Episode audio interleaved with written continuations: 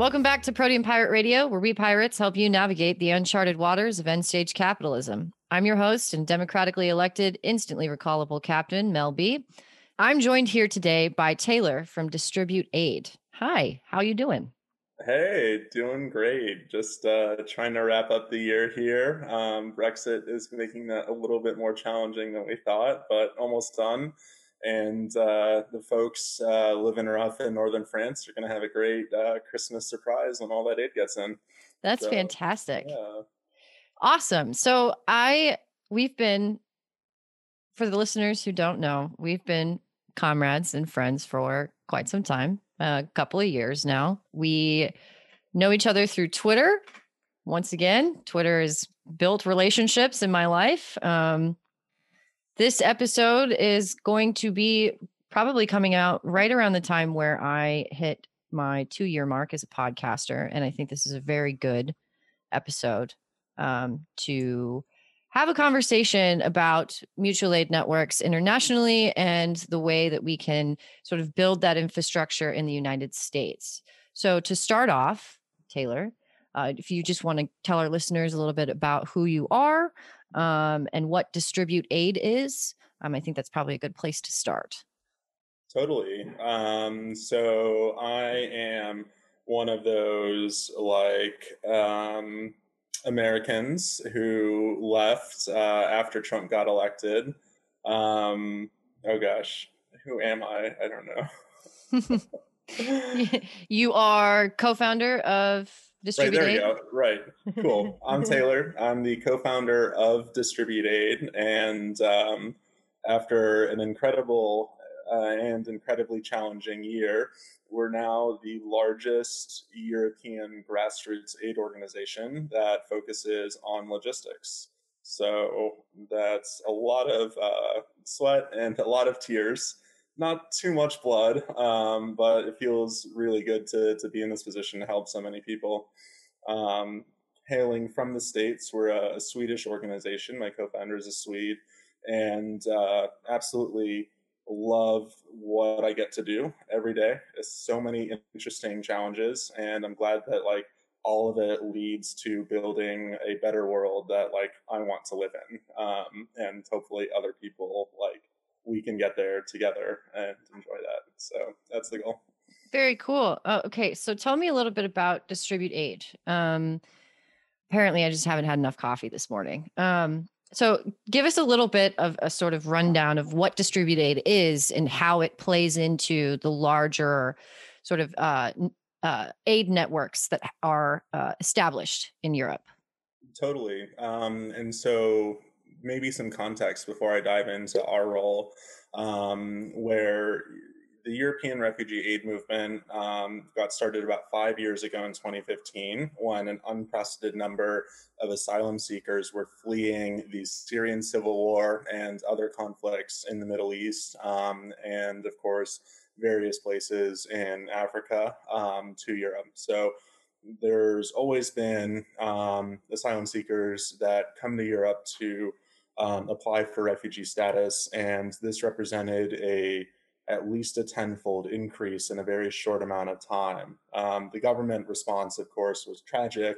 The um, people's response has been beautifully inspiring. So that kind of sets the stage. There's lots of groups at home that are collecting donations and raising money, and then there's lots of groups in the field um, that and some levels work directly with the government to try to you know get into the camps and facilitate a better life um, and kind of take that approach. At other levels are very anti-capitalist um, anti-government um, taking over squats and you know really like going to the borders and supporting people directly. So it's a very broad and inclusive movement um, and it's hard to put it in a box, right? It's not anti-capitalist, but it's not capitalist. It's not um, you know, kind of what we would imagine as humanitarian, but it's not just like purely altruistic, but it's not purely self-serving, right? And it really depends on how you slice it and which groups you're talking about. Um, but that's the key thing was there's already this network of like really great humans doing lots of really good work despite the difficulties that the governments in Europe impose. Um, and so we were able to come in, and Sarah and I got our start just folding clothes at one of these collection points, you know, literally going through trash bags of people's junk and pulling out thongs or really nice, you know, $200 boots, which absolutely are not appropriate for a camp environment. And then taking the good stuff like t shirts or, you know, small jeans or tents or sleeping bags, making sure that the zippers worked, there weren't holes or stains. Um, and packaging them up and sending them off to people on the front lines to distribute. So, looking at that process, um, we noticed that it was good, but it was actually that connecting bit there that was some of the most challenging work. Like, who needs these particular items, right? Everyone needs stuff, but who needs this stuff? How do we get it there?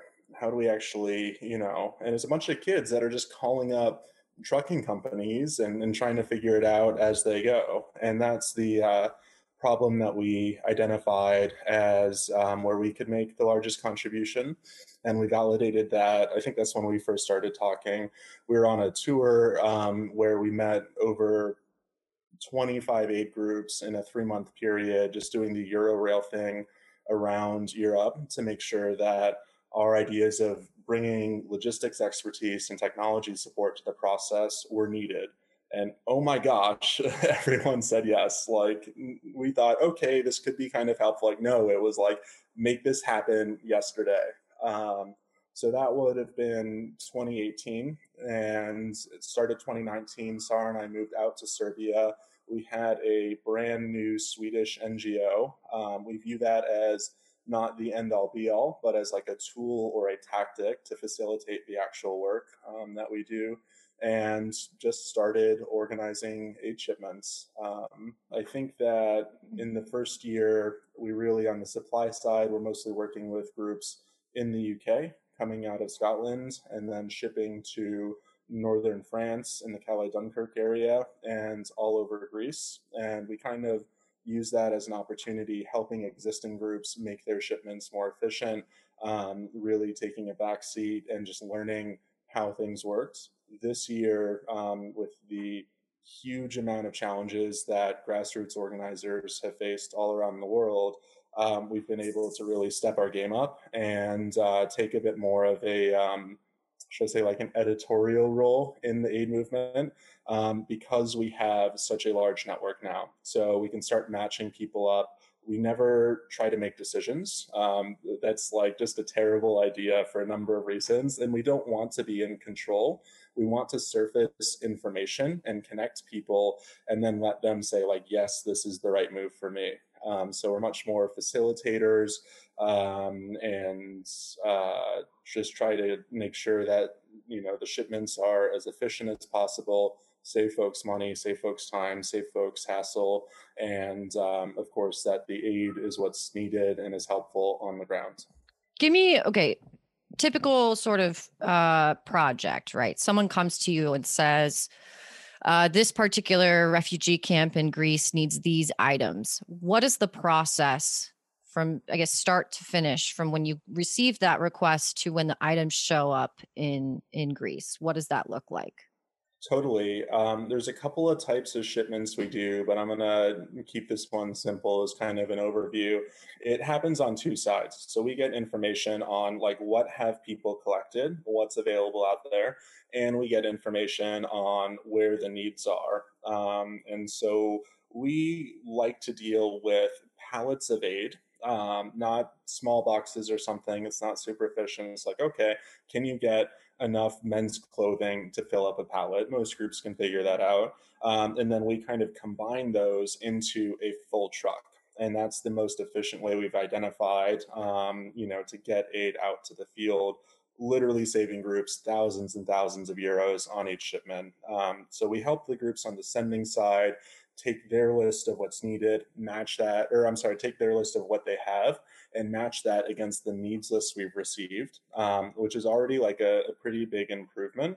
Um, it's gotten to the point that the groups in the field get to pick and choose exactly what they want. um, which is pretty unheard of. So that really makes sure we're not sending items that are going to sit around a warehouse. We're not sending junk that's going to be thrown out, and that the stuff that gets there is immediately useful and can be distributed as quickly as possible to fill the biggest needs. Um, so that's kind of the first part of the process is just matching people up. Um, once that happens, we book a truck. We work with a number of different freight forwarders and we'll call them up and be like, can we get a quote? It's got to go, you know, we got a bunch of hygiene stuff in London going to Athens, right? Um, that's the first leg of the journey.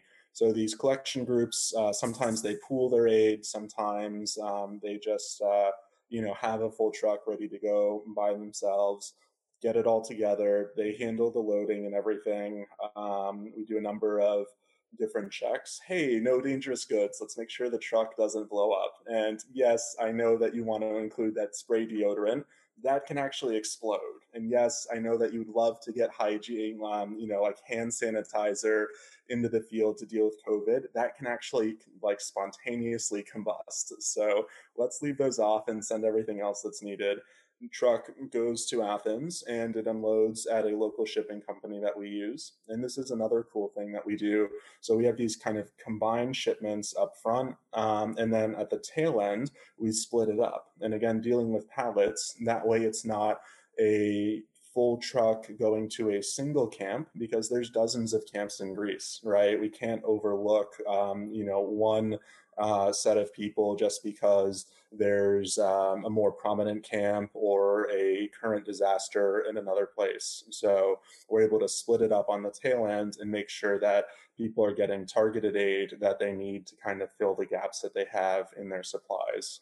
Once it hits the receiving warehouses, that's then on the field groups to distribute it. And there's a variety of methods they use, um, such as free shops, which I love. It's like so great to see people given a normal experience and given some choice in environments where they usually have none. Um, but of course, in other areas like northern France, where there isn't that infrastructure or there is more repression from the state, um, you do have, you know, kind of van side distributions. You drive into the woods, hey, everyone's got to line up. You know, we're going to hand out, we can give you your size or something, but you got to take what you get and we got to get out of here before the, sh- the cops show up. So uh, you're you're working pretty much you've just slid into existing infrastructure. You're not necessarily building your own, but leveraging what's already been established. Mm-hmm. Yeah. It's very cool. And I think that is so important is that we can't do everything ourselves. Um, we need those networks, right? We are the the group that can come in to an existing network um, and help them make that logistics side as efficient as possible. We'd love to grow to the point where we can start setting up some more of this infrastructure ourselves. And we're currently doing that more on the advising front, like telling people how to get their own local setup as efficient as possible. Um, but I would say right now, looking at um, what we can do beyond the refugee aid movement, or as we get into new countries like Germany on the supply side, was a really big win for us this year, and connecting some new German groups to the existing, you know, field groups um, just added so much capacity. But you have to have the people that want to help. You have to, they have to solve their own local problems, like getting a warehouse and stuff like that. And then once that's set up, we can do our bit on top of it. Right. Okay. So this whole process is, it's not, you're literally just working on making sure that something happens in terms of aid gets from point A to point B you deal with that sort of middle space, but the, you're working in a network of what dozens of other aid groups who are also doing their own work, right? Yeah. Um, very, very much a macro sort of mutual aid process across an entire continent. That's fantastic. That's really cool. Um, yeah, I, I love it, and and like you said, you know, I think that's one of the beautiful things of working in grassroots. Um, we've shipped from and to over 55 different aid organizations, and that's just the direct parties on the truck. I would guess there's another 50 there at least that end up receiving aid from our shipments or contributing to them that we don't directly interact with. And that is why this is such a, you know, it is one of the longest running, largest scale mutual aid networks in the world, right? And the resiliency and the adaptability that we see despite you know huge challenges whether it's um, warehouse arsons from fascists or uh, repression and deportations from the states to actually criminalizing aid work um, or just the you know normal challenges of dealing with um, the the horrible conditions uh, that asylum seekers find themselves in to a whole freaking pandemic we're still up and running, right? This is not going away. If anything, people have doubled down and there's more support today than there was when I got started to to deal with these challenges. Do you think uh, that the grassroots nature of of this organization and this network um, is preferred? I mean, it seems like you, you're by building this up in such a way that you kind of exist outside of government structures, for example. There's less red tape for you to cut through, um, and it feels like because of the nature of the the network itself that you are able to do this work a lot better, more efficiently, more often than, say, for example, uh, FEMA type international aid, right? That kind of mm-hmm. stuff, right? Where these logistics networks are in place, but you're waiting for a phone call from someone to say, okay, finally you can send it, you know, and it, at that point, it's been six days and a city hasn't seen water, you know? Yeah. Like, yeah. So do you think like the grassroots nature of it is really kind of like the linchpin in, in the success of this uh, project across the continent?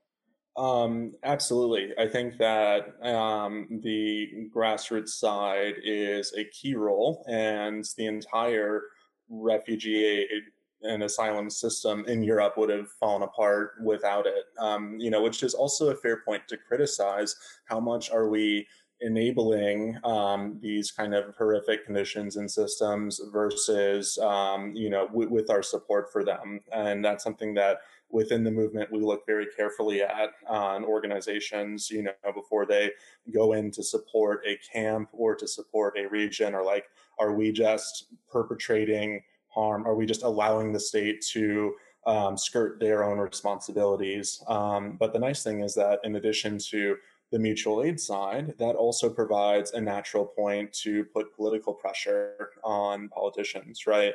Or to put pressure on corporations like, y'all need to be donating, you know, don't step in there and, and do whatever you're going to do because it'll mess it up.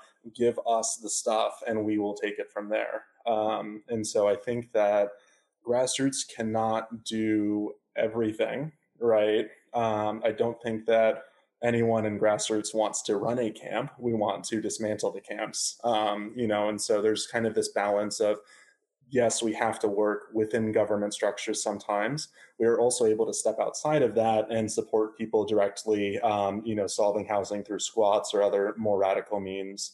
But I would say that I am only interested in working with grassroots, you know, with some light collaboration with larger players. Um, and I do not want to support these much less efficient, much less caring uh, forms of humanitarian aid, whether that's like white saviorism going into another country. Like, no, give me the local people there that are solving their problems and I'll support them, right? Or if it's the slow, inefficient FEMA type responses, we're already in there, man. I get the call the day afterwards. I go find the people like um, in the States. I'd love to start working with uh, mutual aid disaster response um, once we can kind of expand a little bit out there because they're the ones who respond to all the hurricanes or the fires. And it's like, how do I get those folks what they need to do that? They're going to beat the government, you know, by six days. And that first week is so critical. Um, and we, have seen this play out time and again in Europe. I don't know if you're aware of the Moria fire, uh, mm-hmm. for example. Mm-hmm. Right. So there's some more we'll talk about about that, but really for our listeners, can you uh, just tell uh, tell them what that was, what that event was? Yeah. So the Moria camp on Lesbos is Europe's largest refugee camp, or I should say it was. Um, it has literally been described by the professionals, by MSF, by by doctors, you know, um, who go there and work there as hell on earth. Um, it is the infrastructure there is abominable, and everyone, in my opinion, who is responsible for that camp um, existing should be tried for human rights violations. Um, so that's kind of the backdrop. There were at most 20,000 people there earlier this year. The camp was built in a former prison site meant to hold 2,500 people. Um, a third of these folks are children, right? And uh, so you can imagine with such a high um, over capacity, just thinking about basic infrastructure. I'm not talking about electricity to power a fan or something. I'm talking about like where can you safely go take a shower? Where can you get food? How many hours do you have to line up for food? You know, there's no Uber Eats there. Um, the sewage, what happens to sewage in a place that was built for 2,500 people and there's 20,000 people there? Mm-hmm. Um, and essentially, with COVID, and this is true across all of the camps, the Greek government's policy when there was the potential for an outbreak in the camps was to lock everything down and try to isolate anyone who's affected, which, um, if it works, it works. It's not the worst idea if paired with other forms of support. But essentially, what they were doing was saying, hey, COVID hit the camp let's lock everyone inside and hope for the best. And you know what? We were actually responding um, a week before the Moria fire to COVID hitting the Moria camp. This is everyone's nightmare. We had 100,000 masks um, donated by one of the new groups we are working with in Germany, Europe Cares. Um, these were like really good FFP2 N95 style masks. 100,000 of them were on the way to the camp. Um, of course, the government was locking it down and trapping 20,000 people in. And in this case, they were not able to contain the spread. So the situation that we were looking at was what 10, 20% of people dying because of COVID, locked in there with no support, with no asylum, uh, with no NGO access, with no accountability. That was what we were dealing with at the time and um, I don't want to go too much because it's easy for everyone to kind of comment on why this happens. But it appears that um, a number of uh, kids, unaccompanied minors who are locked up, uh, torched the camp as an act of protest to force Europe's hand to deal with this, saying that it is unacceptable for you to sit by and watch us die. And so we will do something that will make you take action. Um, and no one died. Like this was something that was very much, you know, appears, at least from my perspective, to be planned out, to be coordinated. The camp, everything burned to the ground. 85% of the structures there were just destroyed. Um, and that began the other half. So, okay, people weren't locked in, left to die to COVID. Now there was 20,000 people, uh, maybe like closer to 12 and a half at the time there. Um, that were immediately overnight made houseless. Um, that first week, of course, it was the grassroots aid orgs um, that were the first to respond. We were looking at the logistics side. Whatever people had on the islands was like what they could use day one. Take about three to four days. We coordinated a number um, of uh, transfers of aid within Greece, getting stuff from other islands and from the mainland to groups that were already operating on Lesbos. And then it was, you know, another week or two before our larger international shipments made it there. So that's like really interesting supply chain geekery. Um, but the challenges were incredibly sad. Um, you know, looking at something holistically, like when you have such a large population of people, you have such an inadequate government response. And in the States, you've seen this with Katrina, you've seen this with so many things. I'm like a 29 year old just doing this shit because I, I care about it.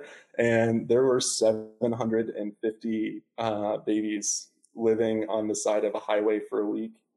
You can't distribute formula um, you can't if you can't make sure the bottles are clean and that you know the formula actually is mixed at the right ratio you will kill those kids. Um, and and so that's what we were looking at is like how do we go find some corporation that cares enough to get you know single use formula out there everyone pick up the phone and start calling until it's found you know? Um, and we did there's a german group that figured it out and you know they're able to ship it on their own which is great. But i think it's it's damning it's damning that you have so many caring people and so many young people that want a better future and that will literally work themselves to death for that. And the fact that we have to do this, um, you know, like I look forward to going to hell because I'm going to have some words with some folks that are down there. yeah. Um, I don't really know why. Oh, the Moria fire. Yeah. So really tragic situation. And again, the government's response was to spend that week not caring for the people who were living on a highway, not doing anything about the fascists who were attacking aid workers and asylum seekers and using that chaos to sow disruption, but building a new temporary Moria, um, which now houses about 10,000 people on a old army shooting range um, which is located in a place that offers no shelter from the wind or the waves by the sea. And now the question is is not you know um, where these people are living, but how long until it kills them through exposure, um, through the lead that's in the soil, you know this is the type of stuff that people don't think through these issues. Um, you know it's it's very hard and i get it. There's lots of little details but this is like if you're in the us think about fallujah right? Think about like all of the effects for tons and tons of people that had nothing to do with any bad stuff but because they're living in these conditions that you have chosen to put them in um, will suffer for the rest of their lives, right? And and that's what like gets me is that this is someone's choice. Some bureaucrat is sitting down and saying, right, the best way to to deal with all of these people is to just put them in an even worse spot. Right. The best way to you know, from the Brussels perspective, how do we help Greece? Let's go give a bunch of money to like terribly incompetent agencies. You know? Perfect. It's really hard to I know, you know, most of my listeners, if not all of them, are American. Um, it's really hard to sort of really put into words the absolute scale of the tragedy of these types of camps. The fact that when faced with dying from a pandemic, locked inside of a fucking prison with 10,000 other people, or being completely fucking homeless, houseless, all of your belongings, everything that you've known for as long as you as long as you've been there, voluntarily torched. It's it's a rock and a hard place, man. I remember seeing video from that fire and seeing just the scale of it. It was incredible to watch and it's it's really hard to like wrap your head around that dire choice you know?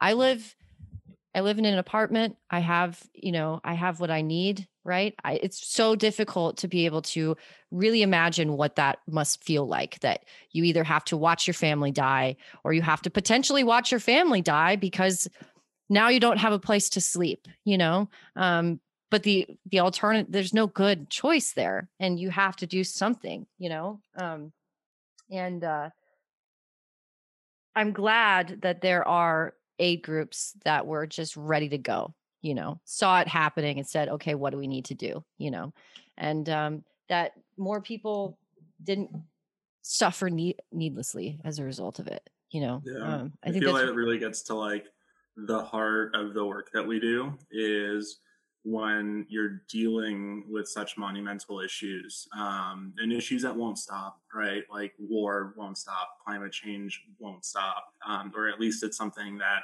you know, even though it's the largest grassroots network going on, like we can't make it stop.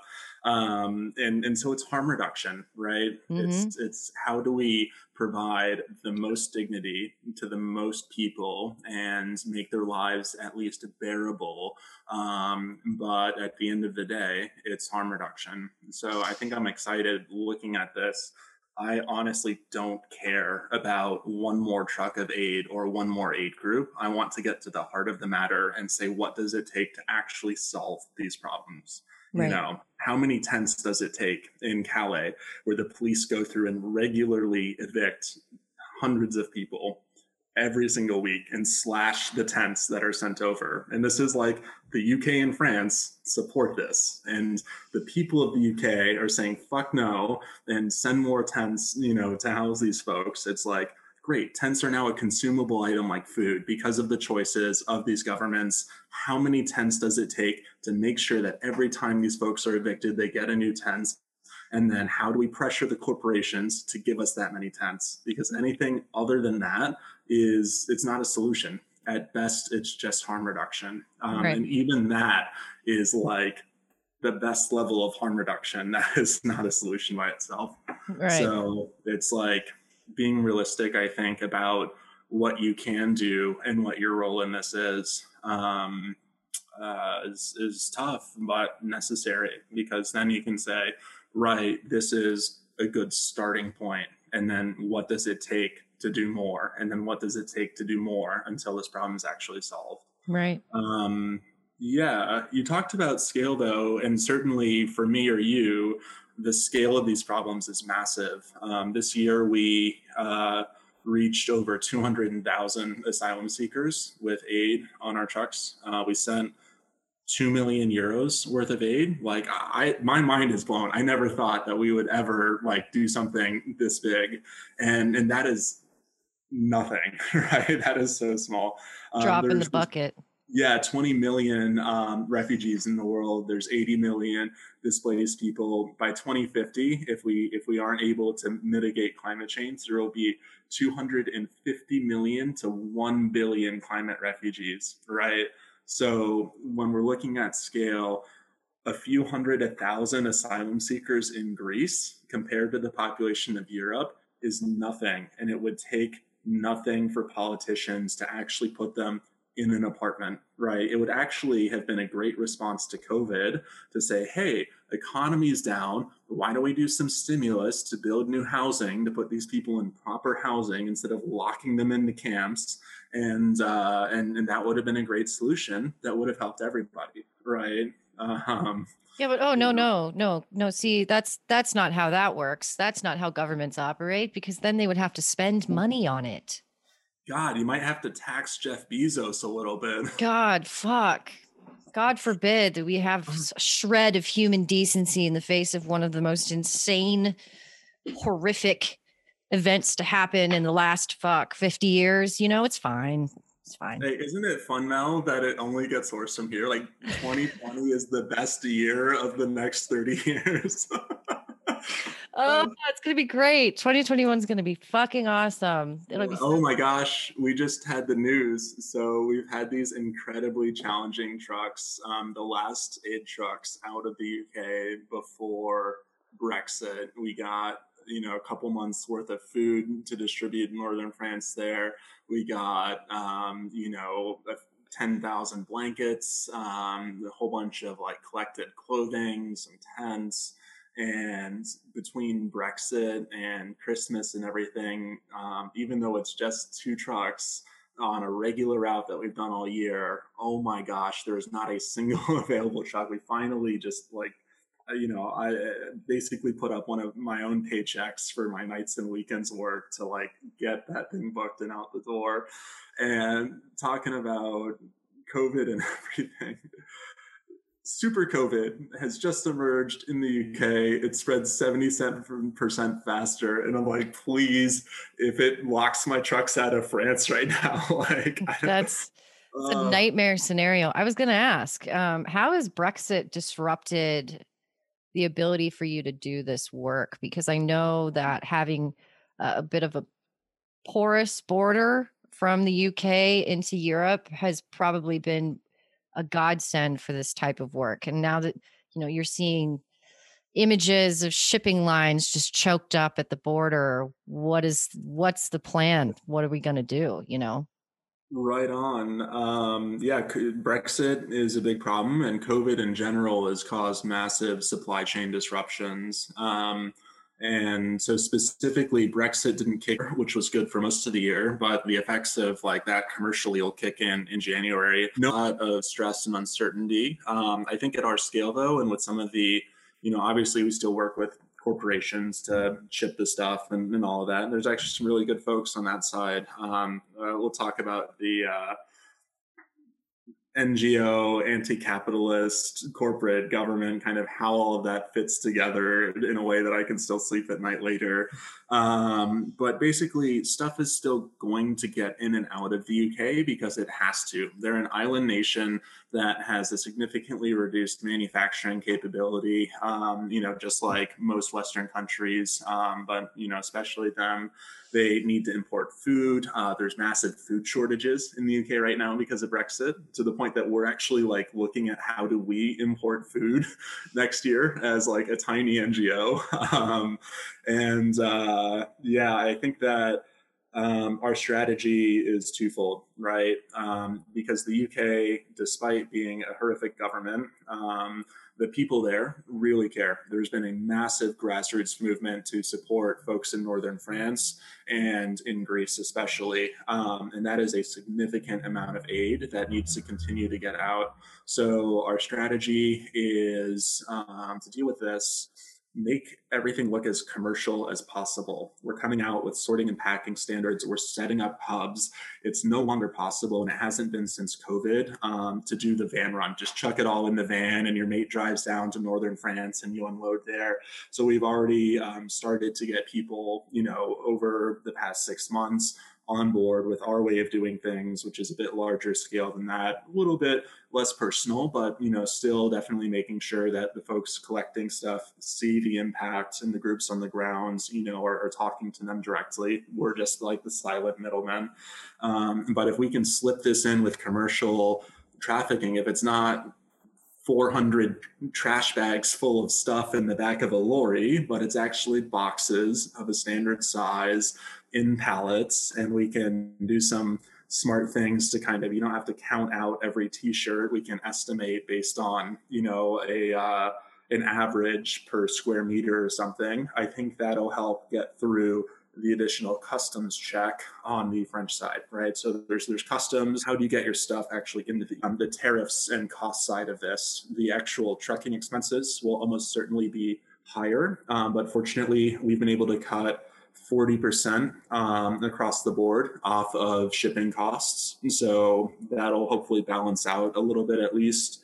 Um, and uh, yeah, in terms of tariffs, we're looking at how do we get the stuff that we send classified as humanitarian aid so it can be imported to the EU without any tariffs. Um, but certainly it'll be more difficult. There'll be more stuff on the sending side to do. It'll be more expensive um, and it'll take longer. So need to make sure that stuff is still going out. It's so important and there's so much capacity there until we actually hit January, we don't know how long it'll take to figure out how to get that running again. And that's where some of the new German groups like Europe Cares or Wir packen's an come into play. Um, these are both groups that started up when COVID hit. So this is a lot of new capacity to the aid movement. And we've already got Europe Cares. Um, we helped them with their first shipment to Calais. Uh, we, we kind of started slowing down in December, but I've heard that they worked out another one on their own to Calais. And so that's really good to see. Um, you know, this is not just a country to country response, but I think we've really helped grow it into a truly international response where we're able to look at the sum of what's available, the sum of this capacity, and then the sum of what's needed and try to hook people up in efficient ways where they can fill the gaps as they come up and die down. And that's like the whole thing with grassroots, right? One group starts up, one group gets tired and needs a break. Some country makes a boneheaded decision to leave the EU. Another country is the heart of the EU. Germany will never leave. So right. Uh, you've already found you've sort of you saw the fucking crash out Brexit on the horizon six months ago, and you were like, "How the fuck do we make sure that this doesn't happen?" to the point where we are just completely unable to operate and you've been finding solutions already see that's yeah it, it, takes a long time too because it's grassroots so like you know i got to go tell grandpa joe why he has to put in the extra effort to sort his shit out you know the right way which mm. the groups on the field love anyways because they're tired of getting trash bags full of stuff that they can't stack up neatly in their warehouse so it's right. like you know kind of can we one can we take these upcoming challenges and just make them not a problem or make them, you know, here's the straightforward solution, follow the simple steps, right? Because it's all volunteer work. No one's getting paid for this. You know, you want to feel good about your effort. You don't want to have to like go through this impossible journey to to get a t-shirt out, right? And so we can just make it easy. Um, yeah, I like that. That's like one of the you know, talking about harm reduction how we can't actually solve the big problems, but we're hoping that we can at least take away enough small problems um, to, to build momentum where collectively we can start chipping away at those larger issues. Yeah, I think, you know, making the process as efficient and seemingly simple, right?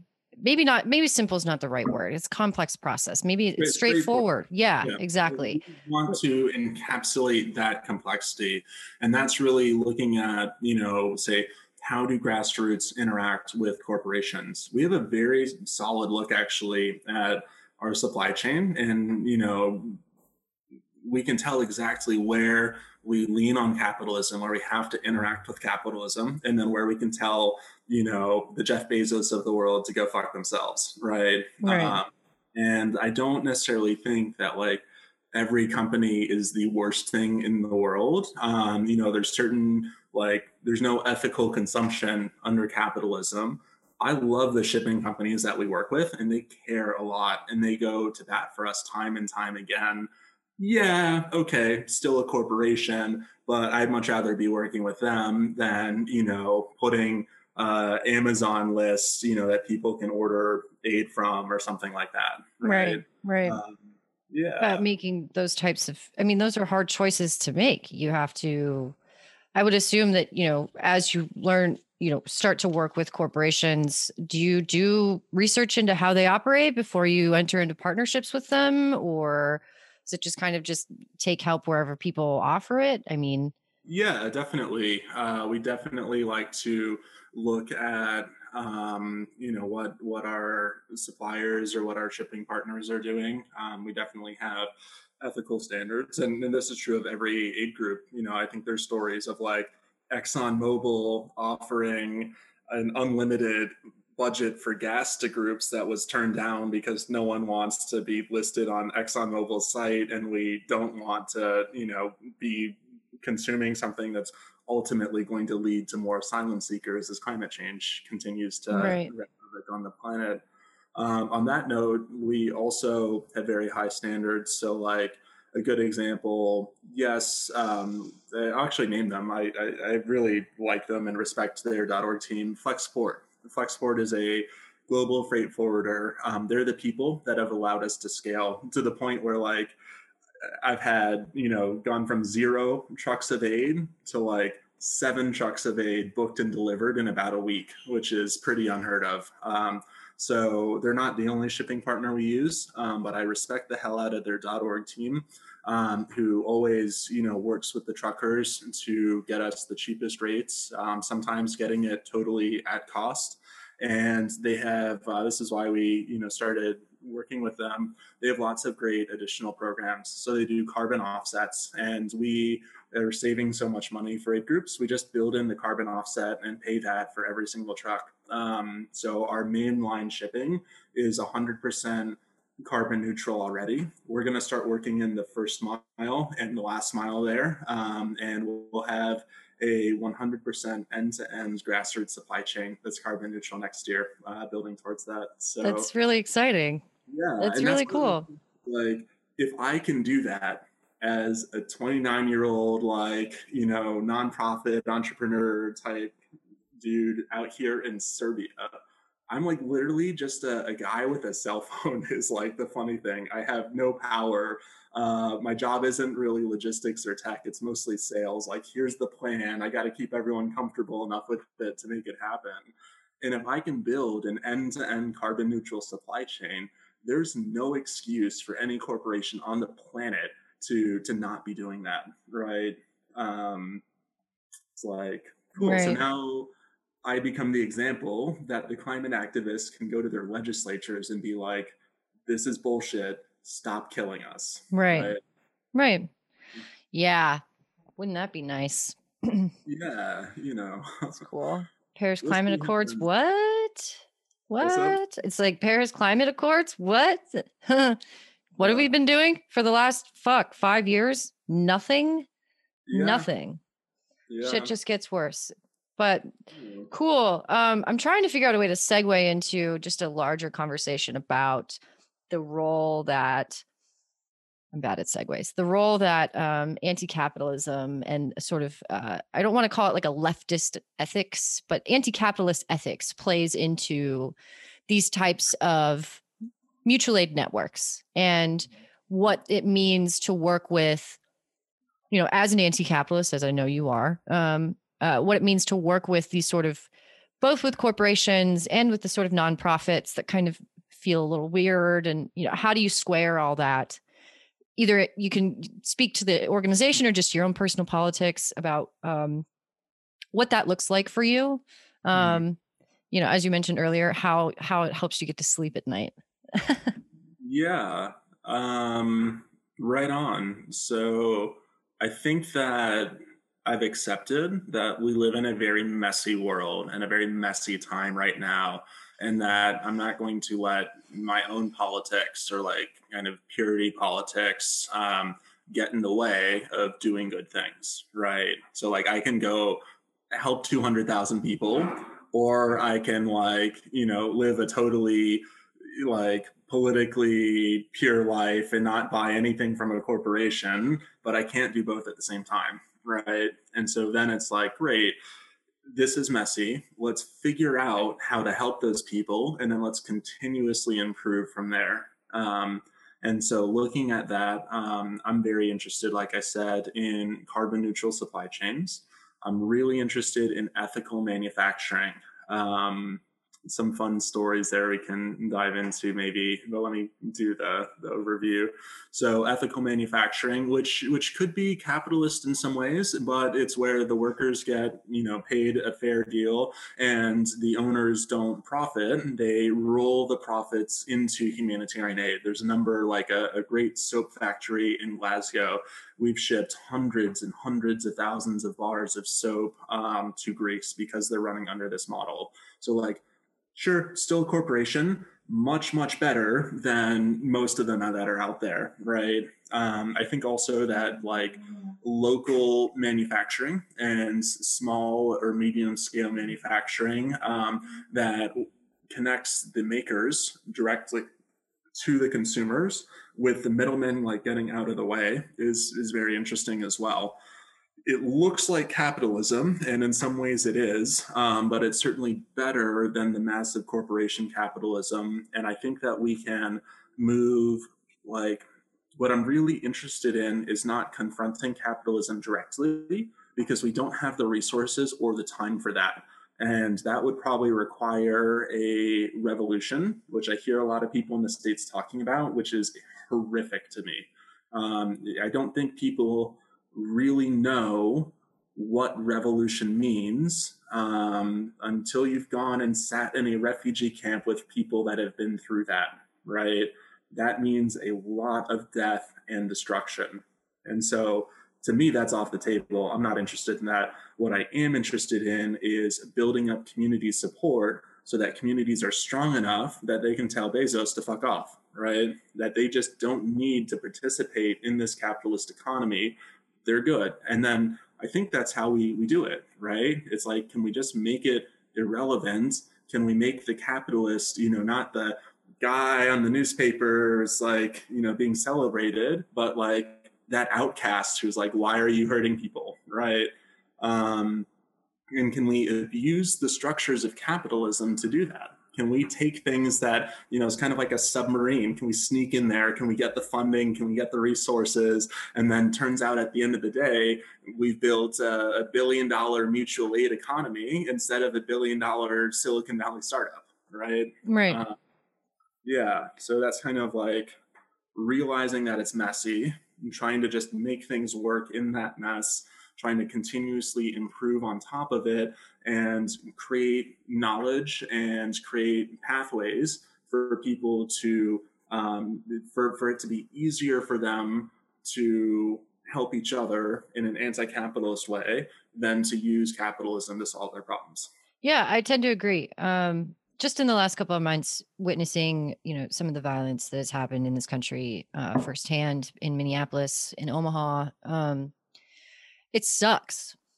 It's not fun it it's it's uh at its core it is um emotionally damaged. I, uh, damaging. I will be forever changed by the things that i witnessed and experienced uh in minneapolis. Even as you know and this is this is state actors reacting to a joyous militant uprising right? Um and just that in the grand scale of things may seem i don't want to you know uh, be reductive here. It may seem kind of minor, right, in the grand scale of what a conflict like that would look like, right? Um, but it it traumatized communities um, and it traumatized activists who were subjected to such violence for um, just trying to vent rage and try and find something else to do. You know, um, instead yeah. of the same bullshit where communities are preyed upon by the police all the time, right? Yeah. Um, I spoke with an activist in Lagos who witnessed um, who's part of uh, the group that witnessed the Lekki uh, t- tollgate massacre, right? Security forces opening fire on on protesters. Yeah, it's and, like the SARS or something mm-hmm. like that, right? Yep. Yeah. Um, and that he is forever changed by that, right? And I think a lot of activists in the United States, and maybe this is going to be the thing that cancels me, right? Um, they have this hard on for revolution um, and are perfectly willing to sit on a podcast or in their living rooms and talk about the trauma that will be associated with it as some sort of necessary evil. They almost that, like look forwards to it. It's like I, I want to have my battle scars to show off how cool I am, and it's like that's great, bro. Like you're some white dude that can kind of pick and choose what to get into. But like, you know, the the people of color that I know that have lived through this shit, you know, like you're not going to be in the refugee camp at the end of the day because your country got destroyed, right? Right. Right. And it's like, you know, when you think about especially, you know, this constant sort of posturing about a second civil war and what that's going to look like and wanting to do these pitch street battles and and fucking, you know, neighborhood by neighborhood strongholds by these asshole right wingers, whatever it is, whatever the, the the the wet dream is for that. Um, none of that takes into account the fact that my neighbors might die. My mom might not be able to get her medication. I might not be able to get my medication. Shit shuts down, right? Um, we've already seen just the unending sort of role of of of the names of the dead from from the pandemic. Over three hundred thousand people are dead. You know, um, and we've seen what it has done to our economy just because our government is not reacting fast enough. What the fuck do you think is going to happen if uh, this giant civil war revolution, whatever the fuck, erupts in 15 different places in this country at the same time? People are going to die of exposure. They're going to be very much not okay. Right. Yeah, yeah, and then it's going to be us walking to the border instead of, you know, us yeah. trying to accept refugees, right? And we have no guarantee that they're going to help us if that yeah, is the case. That's the thing is like, great, you're telling everyone to go buy a gun, which you know, like, totally support that. I think that that there's a difference between community self-defense, which is a lot of what we've seen with the uprising this year, is mm. communities telling, you know, the largest gang in the US to like stay out, you're not welcome here, mm-hmm. and actually as a civil war, right? because the sort of infrastructure and planning, just from a logistical point of view, that you need for a, a open front, sustained conflict is enormous. And quite frankly, the left in the US doesn't have the guns, but that's the least of the problems. They don't control the supply chains. They don't control the production of basic necessities for many people, like food, like medicine, like water access. Um, and that's also, I think, looking at the larger global picture, terribly irresponsible of Americans, especially white Americans, who are some of the richest people on earth. You know, it's like, I would much rather you take care of your communities, you start to build up that community infrastructure, right? Help people invest your money into community gardens, right? Make sure that your neighbors, you know, if they can't access food, you're driving around and getting them food or shelter or whatever. There's so much of that work that needs to be done to even like set the stage for some sort of revolution, and people aren't even talking about it. Um, and that doesn't even get into the responsibility that we in the US have to the Afghanis, the Iraqis, the Syrians, the Libyans that are living in these camps in Europe, or even worse places like Turkey or, God forbid, Libya right now, right?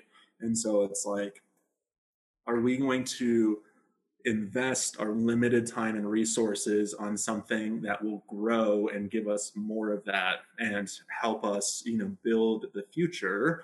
Or are we going to like masturbate to violence you know because we think it's cool right? Right. Like i will say this though uh the cool thing about mutual aid right that i witnessed in let me say this it is so easy to just start working on it right? When i mm-hmm. was in minneapolis and a neighborhood neighborhood groceries had burnt down in this neighborhood around the third precinct there wasn't a whole lot of uh, available food right?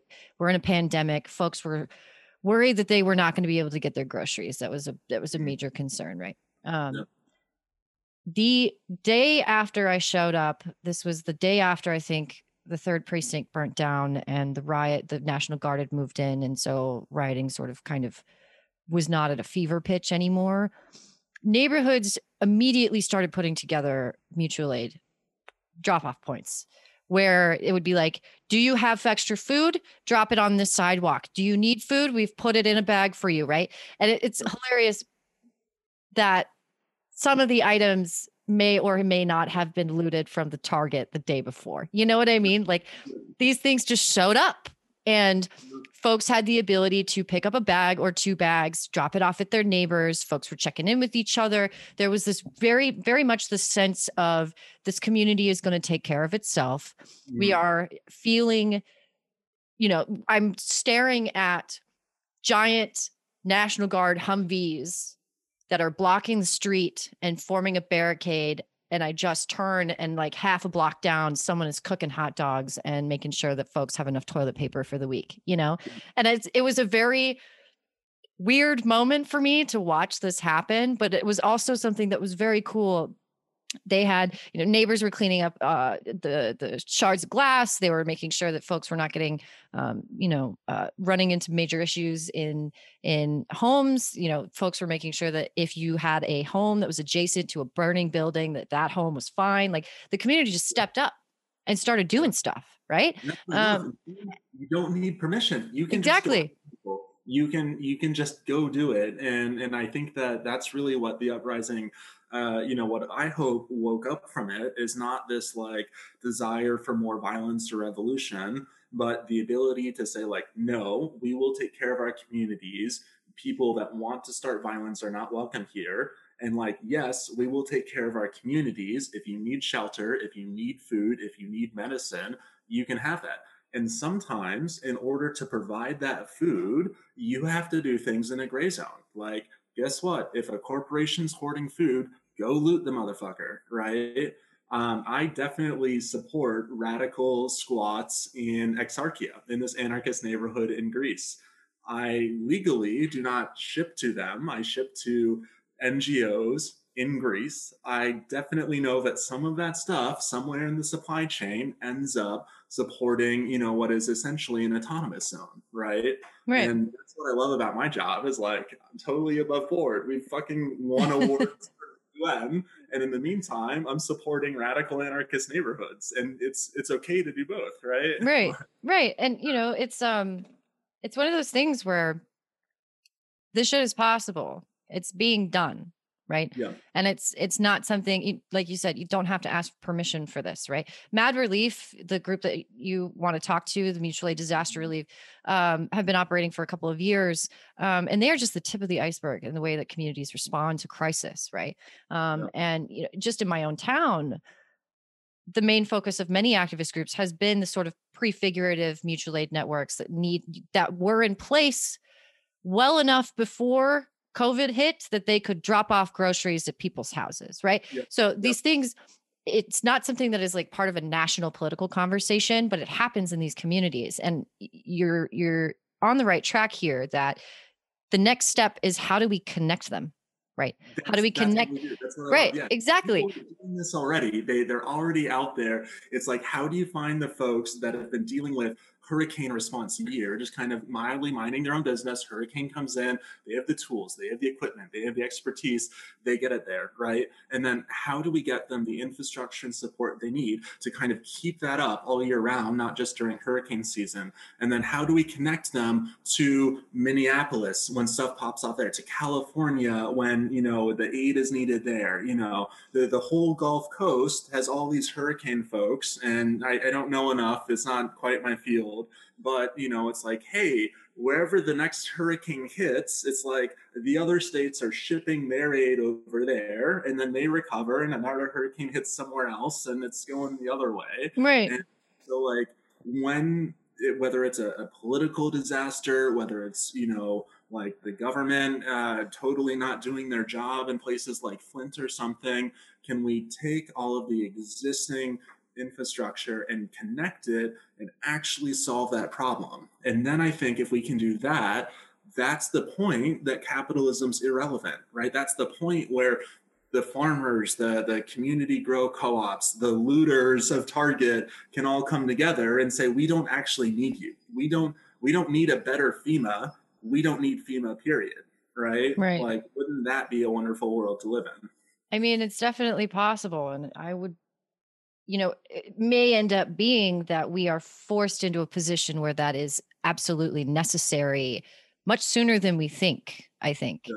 you know, uh, oh, yeah. the unending role of uh, disasters, whether it be weather, whether it be uh, political wildfires, um, just a total breakdown of infrastructure in a city, the frequency by which that happens, I mean, this hurricane season this year is the largest hurricane season the world has seen since they started recording fucking hurricanes, right? They ran out of letters to name the hurricanes.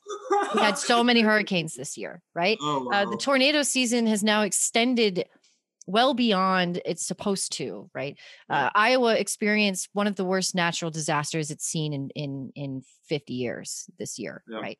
Um, where uh, f- like 45% of its crop export as it was growing was destroyed by a storm. So yeah. like completely disrupted life. I mean folks didn't have power for fucking six weeks you know? Yeah. um these things that, keep happening right? that starting to look like in the US, in a really developed nation, and you know, not even like uh, a low income neighborhood, just like in general, this type of stuff that Americans are experiencing is starting to look like living on the side of a highway for a week that refugees are experiencing. And I think that really shows that if we let anybody in our world like exist in that condition, we run the risk of being right there with them. And so, like, the best way that I can protect myself is to ensure that no one is houseless, that everyone has food, that everyone gets their insulin, and you don't have to do a GoFundMe for it. Because then, if I am at risk of being in that position, there are people that have my back and will make sure that I'm not. Right. Right. Right. Yeah. It's definitely, you know, and it's going to become more important because the government is not going to be able to respond quick enough to this shit. Mm-hmm. It never is. Never yeah. is. It's fact, never six yeah. days for fucking FEMA to send water to New Orleans after fucking Katrina is just a goddamn travesty. And that was in 2000, what, five? Right? Yeah. You know, these these things are prevalent and important and it and it's really cool to be able to talk to you about this specifically um we are getting into like two hours of this conversation. Oh, I could go for. I know, me too. Yeah, we're ready um, to a re up in six months or something. Yeah, for the sake of uh, for the sake of our listeners, because I could talk about this. I could fucking have you on a five hour live stream and we could just yeah. well, you get to the Twitch. Let's do it. Let's yeah, fucking do it. Hell yeah. Um, maybe you know, maybe if I end up in Serbia next year, we can just do a live stream. Fingers crossed, dude. I'm super excited. You just let me know what you're thinking as graduation approaches here, and like, yeah, we get, we'll get you a stipend, we'll get you housing, set you up for six months or a year or whatever, and fuck yeah. Maybe be... uh, with COVID, fingers crossed for the vaccine. You know, we can take some trips and, and you can actually go meet some of the people that we're working with here. That would be really cool. Yeah. Um, yeah. Hell yeah. Okay, so for the sake of this conversation, putting this a little period on it. Um, this has been an incredible conversation. I always, always enjoy talking to you, and it pisses me off that we don't talk enough. Uh, yeah, uh, I, we should talk more often. Um, I need more you, time. I've worked like literally nonstop, like twelve to sixteen hour days me for too. like three months. Yeah, yeah. Like, that's one of the things. I just want to make this point. If you're listening to this podcast you know not everyone has to do what i do. You don't have to be mel like go into the the heart of the conflict to report on it. There is so much room to just do little things in your life and the people that are out there i'm not even on the front lines right? I'm a second line kind of support guy. We are exhausted. We are broke as fuck. And so you know like please ship in that five to the patreon you know buy us a sandwich or something, right? Donate some tents, whatever small way you can contribute, that pays off. Um, for us, it, it very literally, for every dollar we get and spend on admin expenses, we ship like $300 of aid to the field. You know, it, it doesn't take much to have a huge impact, but every single person I know, from healthcare workers, from refugee aid workers, from natural disaster responders, whether it's your profession or you're on the grassroots side, this has been a hell of a year. So, like, I'm not saying go out and be a superhero, but it, it takes all of us just chipping away at it a little bit at a time together. Um, and that also is what keeps me going is how I've seen people step up regardless of your position in life time and time again. So like that's what makes me have hope for the future is seeing the slow, steady progress despite all of these setbacks. Um, Hell yeah. Hell yeah. Uh, are, okay, so you mentioned Patreon. Um, where can folks support you on Patreon? Just drop the link. Um, I know you uh, have yeah. Twitter, so uh, any accounts that you want us uh, to share with our listeners, go ahead and list them out if you'd like. Oh, yeah, that's so nice. Um, oh, like should I send you the links or should no, I? No, no. Go ahead and just say it right, uh, right here in the the podcast uh, recording, and then I will also put them in the show notes as well. Okay. So where can so, folks support you?